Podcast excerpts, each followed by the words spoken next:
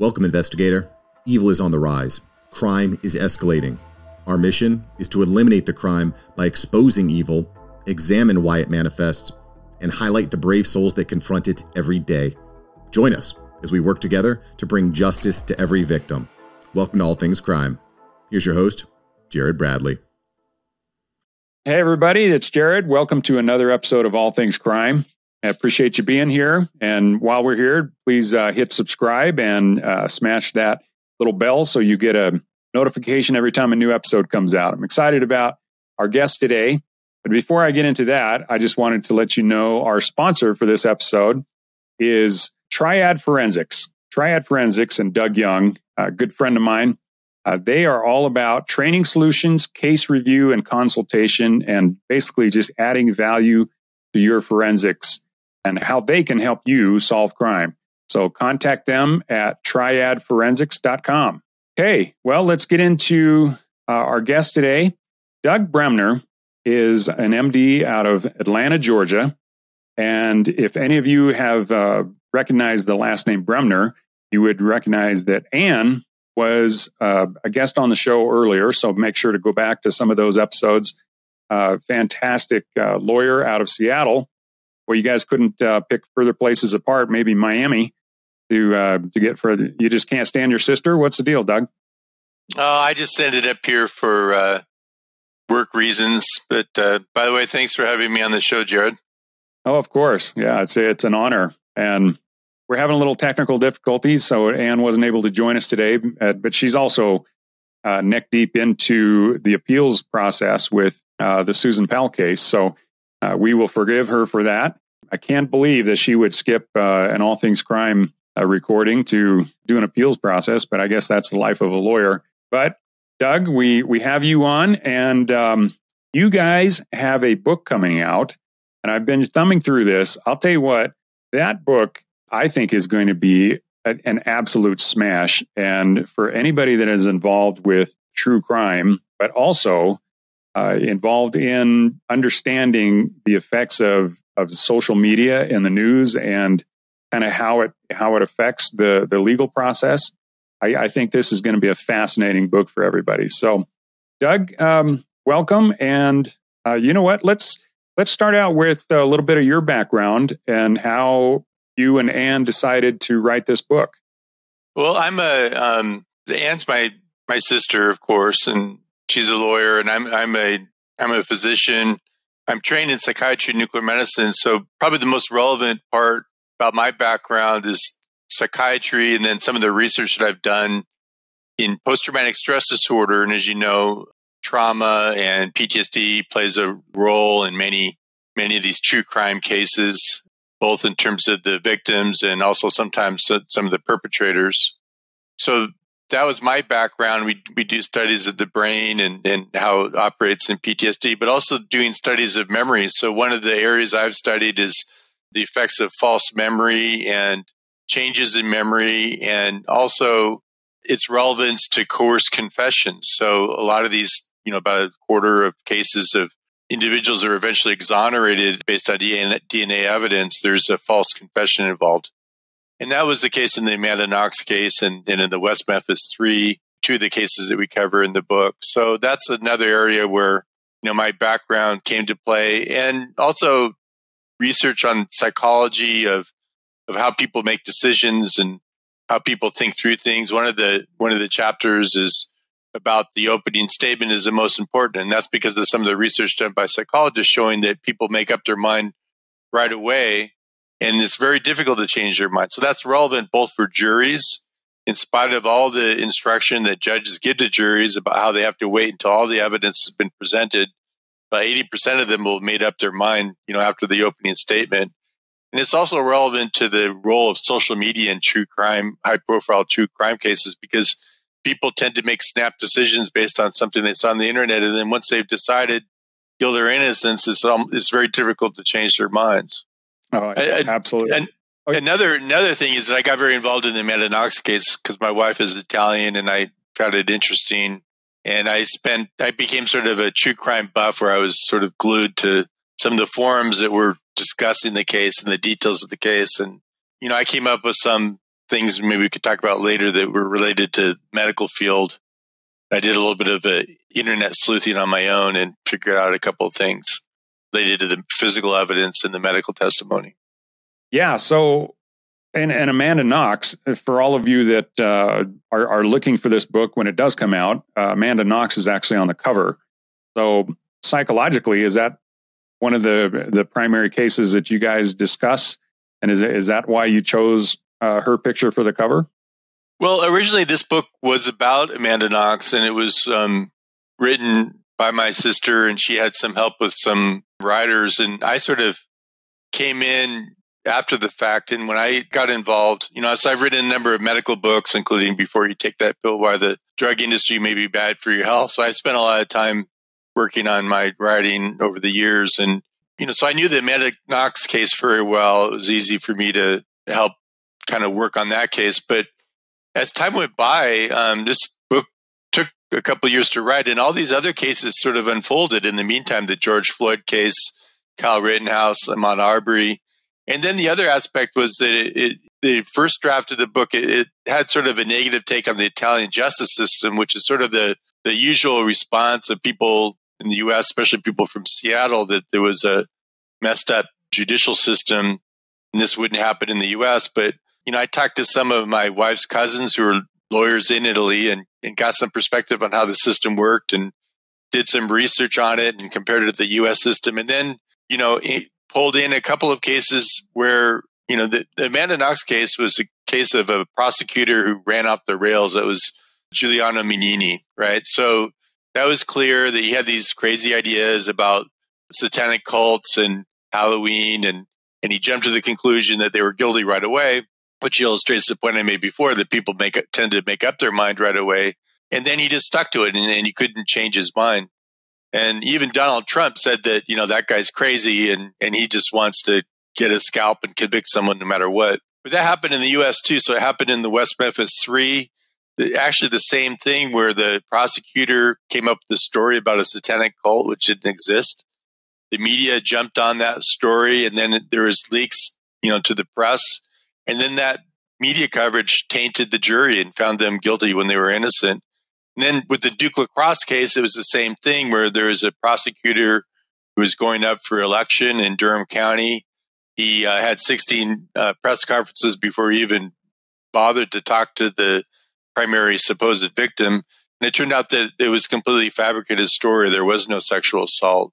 Uh, just to remind you, that was where the Duke lacrosse players had, uh, had a party, and then they they hired a, a stripper, and um, and then she later claimed that they had sexually assaulted her. So some of those cases, you know, I kind of fleshed out in more detail, and it really illustrated the theme about how the media interplays with um, with the justice system. In that case, lacrosse, Michael Nifong was the prosecutor. You know, he clearly used the media to try and further his own personal ends, and and you know, justice was the was the victim there. Oh, absolutely, yeah, and we've actually had uh, a number of people on here that have talked about the West Memphis Three case, and that's I, I think those the similarities in there, and, and it's really interesting the way you're you're weaving that together. And I, I think that's one of the things that's going to be the most intriguing about the book is how there's kind of a central theme to me from what I've saw from a you know a cursory look at it that the you know, right along the lines of those people that have already made their minds up. You know, that's not just the jury pool. That's going to be people in general. And if they if they get some kind of a, a story from a supposed trusted source, and 80% of their minds are made up, or you know, 80% of the people, their minds are 100% made up, then no matter what kind of evidence is is portrayed afterwards, it's it's going to basically just uh, they're just not going to believe it. And I, I I found it really interesting the episodes that we did on the West Memphis Three, and you know, the, my tie to the West Memphis Three was they they wanted to use the MVAC on some of the uh, shoestrings that were found that, that had tied up the victims there, and you know, we we don't really have a dog in the fight.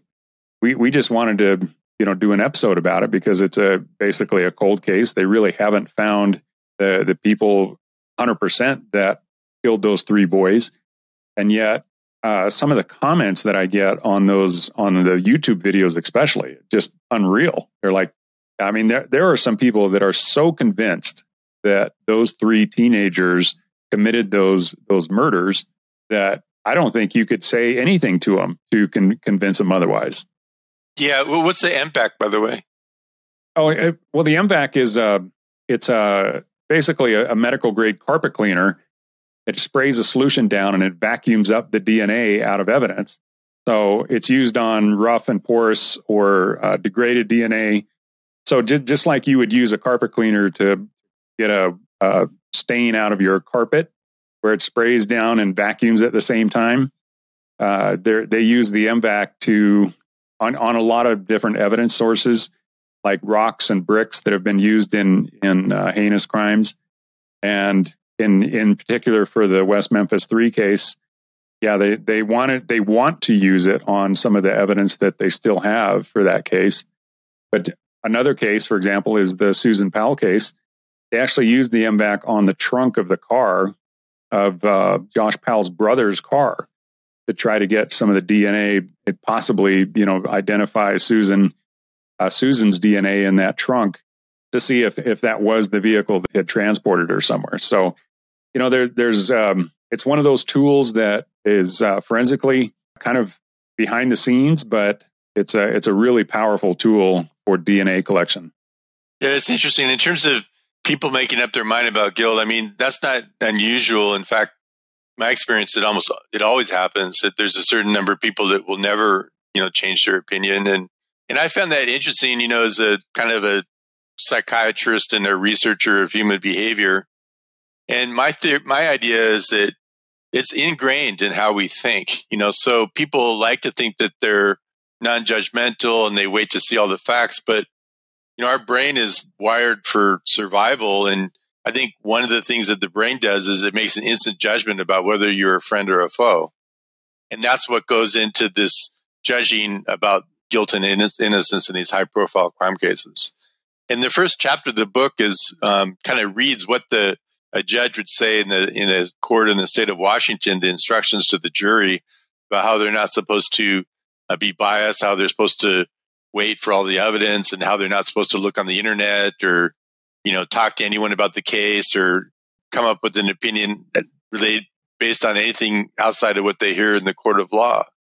And that's such a, it's sort of strange when you read it. It's so explicit and so detailed. And it sort of goes against the way we just sort of think and do things in our daily lives. Oh, yeah. Yeah. That's, um, how many snap judgments uh, per day do we we average? You know, it's got to be in the thousands where you're mm-hmm. just like every, every time you walk through a room, you're going to be making a hundred different judgments on, you know, should I step here or should I move here? And most of them are just going to be subconscious level. Mm-hmm. But, you know, regardless, you're, you're making so many decisions every day. I think it's just naturally ingrained in us. And I, you know, I, of the public speaking type of uh, courses I've taken, they've basically said you've got 30 seconds to convince an audience that you actually know what you're talking about and that you're going to talk about something that they're interested in. Otherwise, you've lost them. Mm-hmm.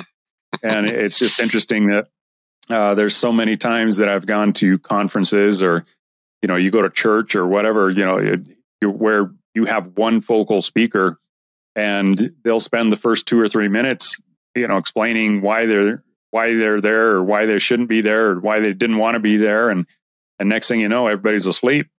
Mm-hmm.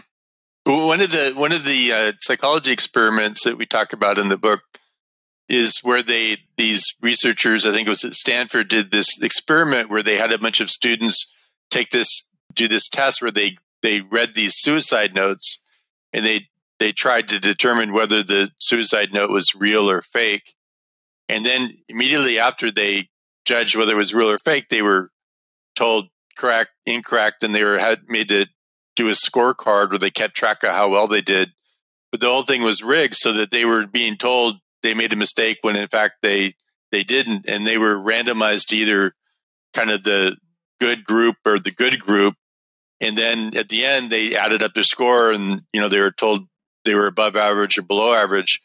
But then after they told them that it was all rigged, that it was fake, that the score they were given had nothing to do with how well they really did, they still continued to to think that they did worse than they actually did.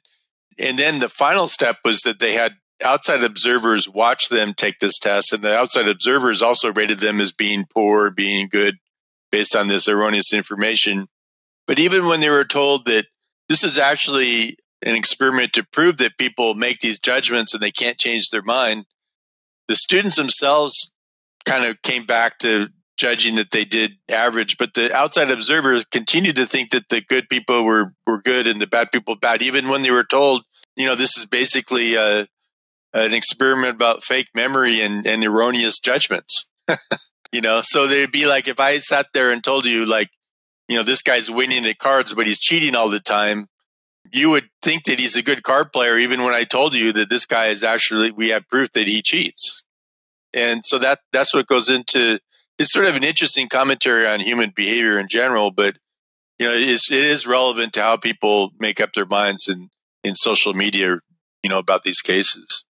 Oh, it's fascinating. Yeah. I, it's when you get into psychological type of behavior and actually evaluating things, even that is I, I think people are making judgments about, you know, is this really true or not? Even though it's it's an observation. It's like, you know, this is uh this is what we're physically seeing, and yet a lot of times people won't even believe that.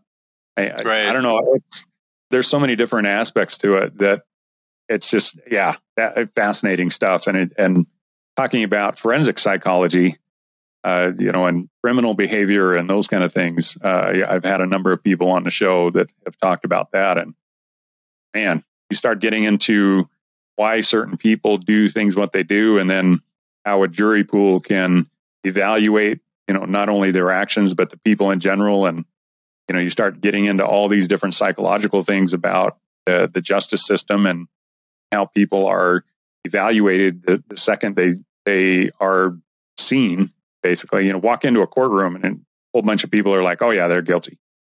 Right. Yeah, I've been actually been involved in four or five, you know, death row cases, and went to the jails in both in Georgia and in Florida, and interviewed people that were on death row. One for killing his entire family, and then another one for, you know, accused of killing another woman. It was interesting. You know, the the background stories are fascinating. I would spend six hours interviewing them because I had unlimited time and it would usually, you know, going down to Jackson in, in Georgia, it's a two hour drive. So that means that my day is, is, uh, kind of gone at that point anyway. And then I went to another correctional facility, um, outside of Jacksonville in North Florida. And, um, you know, a lot of times, you know, my specialty is trauma and PTSD. So a lot of times, you know, childhood trauma and history prior traumas is part of the picture. And so maybe they're asking me to evaluate someone based on, you know, mitigating circumstances for the death penalty.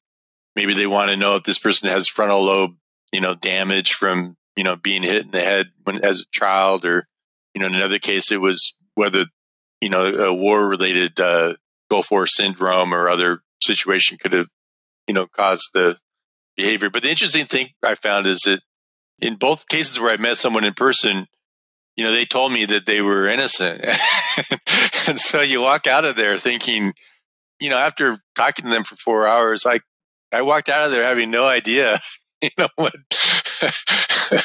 which I thought was pretty interesting, you know, yeah. like, you know, what, what had actually happened. But, well, um, when, when you say they were, um, they told you they were innocent, I, I don't doubt in their minds they believe that. But yeah. Based on, based on the circumstances of the case, were they actually innocent? No, I mean, I it, exactly. You know, that that's an interesting thing. Is like in their mind, do they feel that they were innocent or not, or were they making something up? Was it something where, in one case, there's a question of whether someone had something occur, which we call dissociation, which would be like a sort of a trauma related symptom, and you can get gaps in memory. You know, so sometimes you'll see combat veterans that'll kind of go into a, a dissociated state and they may have like lose an hour, you know, of time. So that's was one possibility that was raised in case of the war veteran is whether he was in a dissociated state and he really didn't remember, you know, what happened, which uh, wouldn't necessarily, you know, get you exonerated. You know, you can't, there's really no mental health defense that really works anymore in these cases. Even someone completely psychotic who like that guy that that shot up the theater, the movie theater in Colorado.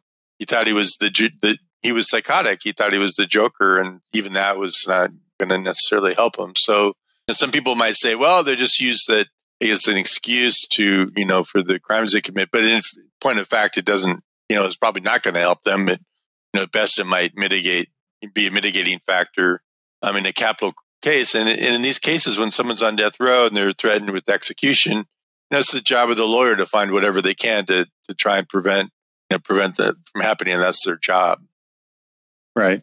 Well, it's interesting when you bring up Colorado. You know, you think about the uh, the Columbine shootings, and I mean, I, I don't know this for certain, but my understanding is those two two young men were were basically playing so many video games that they couldn't differentiate between reality and and the video game, and so they were just kind of playing out what they were in that I don't know, is it call to action or whatever that video game is, where you're visible visibly looking down the barrel of of shotguns and things and shooting people. And uh, that's basically what they played out at the school.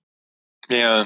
Although one thing is that you know i think that part of the kind of the national dialogue about you know these mass shootings and gun violence is that well we need to improve mental health not all of these people that are involved in these mass shootings are necessarily have it i mean certainly the vast majority of them don't have a psychotic disorder where they're unable to differentiate right from wrong and most of them don't even have a diagnosis of, of PTSD or other major psychiatric disorder. It's more, you know, it's probably, you know, if you were to point at what factors are most relevant, it would be kind of male, gender, young age, you know, the age range, you know, access to firearms, etc. But uh, you know, these not everything can be prevented by counseling.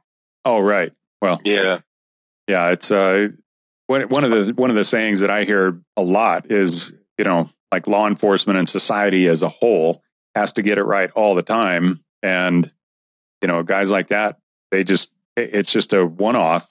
And so your ability to actually stop them without basically upending all of society is, is close to impossible. So, well, although I, I have heard of, you know, some kind of newer approaches where they're not focused on necessarily, you know, mental health treatment, but more in terms of coming up with algorithms that might identify people that are high risk. And that seems promising to me because there are some people now doing research on what are some of the predictive factors. And they found a few things like they do find that most of these people have done something online, made some threatening statements on Facebook or to someone that they know that if those could be identified early enough, there might be an intervention. And it may be enough just to kind of stop someone, you know, for momentarily to prevent some catastrophic event from occurring and then they kind of move on with their life. You know 20 year olds things can change that that there doesn't necessarily have to be a chronic threat.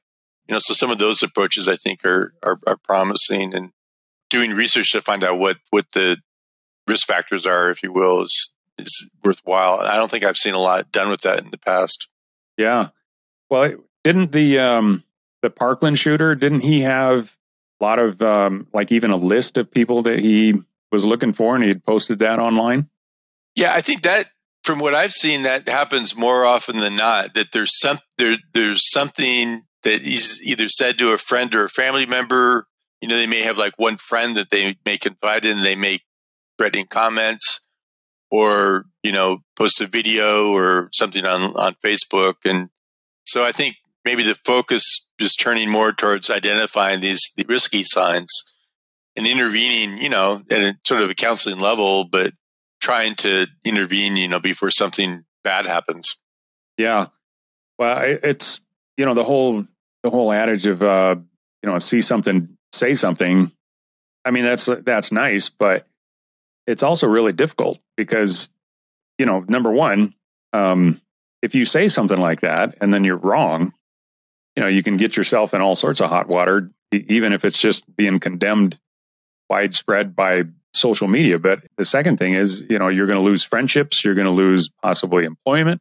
You know, there's all sorts of, of things that are uh, kind of inhibiting us from from saying something, even if the red flag is going up. But so, what, what would your advice be to people in general if they do see something like that? Well, I mean, I think we have to w- weigh one thing, you know, against another. I mean, the uh, you know, a lot of these people are, you know, kind of if you were to have a profile, it might be a 20 year old male who's unemployed and, you know, probably the risk of retaliation from, you know, personal retaliation is probably not as high as if it was, you know, your employer or something like that, of course. Yeah. But I mean, you know, it is, it is a sort of a difficult area, but I think thinking about this, this sort of thing and what could be done to prevent you know these events um, is worthwhile. I think probably there have been events that have been prevented, you know, that we just don't hear as much about. Yeah, well, hindsight's always twenty twenty, and I love um, you know the armchair quarterbacks that always come out after uh, big events, and they're like, yeah, well, you know, this person should have known, and you know these uh, you know these officers down in Moab, Utah, should have had more psychological training and social endangered women training and and could have stopped, uh, you know, that that girl from um, Florida from from being murdered out there. And yeah, yeah, I mean, it's hindsight, and it's it's great if it's a learning experience. But I think far too many people, and and this kind of gets to your book. I think far too many people use hindsight because they have a hundred percent understanding of the event, and they use that to bludgeon other people. And I don't know if they think it makes them look superior. But to me, it's just like, you know what? You what what decision would you have made before you you knew all the facts, before you understood what was actually going to happen? And, I, and you know, even the the Kyle Rittenhouse uh, case, which is one of the ones I know you write about, I think that's a fascinating uh, story right there because everybody, all the way up from CNN to everybody else, can, was condemning this kid. And uh, as it turned out, uh, the the end result was a lot different. Thanks for joining us. Your attention today brings us one step closer to exposing and eliminating the evil that brings crime to our communities. Hit subscribe and share this episode. Together, we will bring justice to every victim.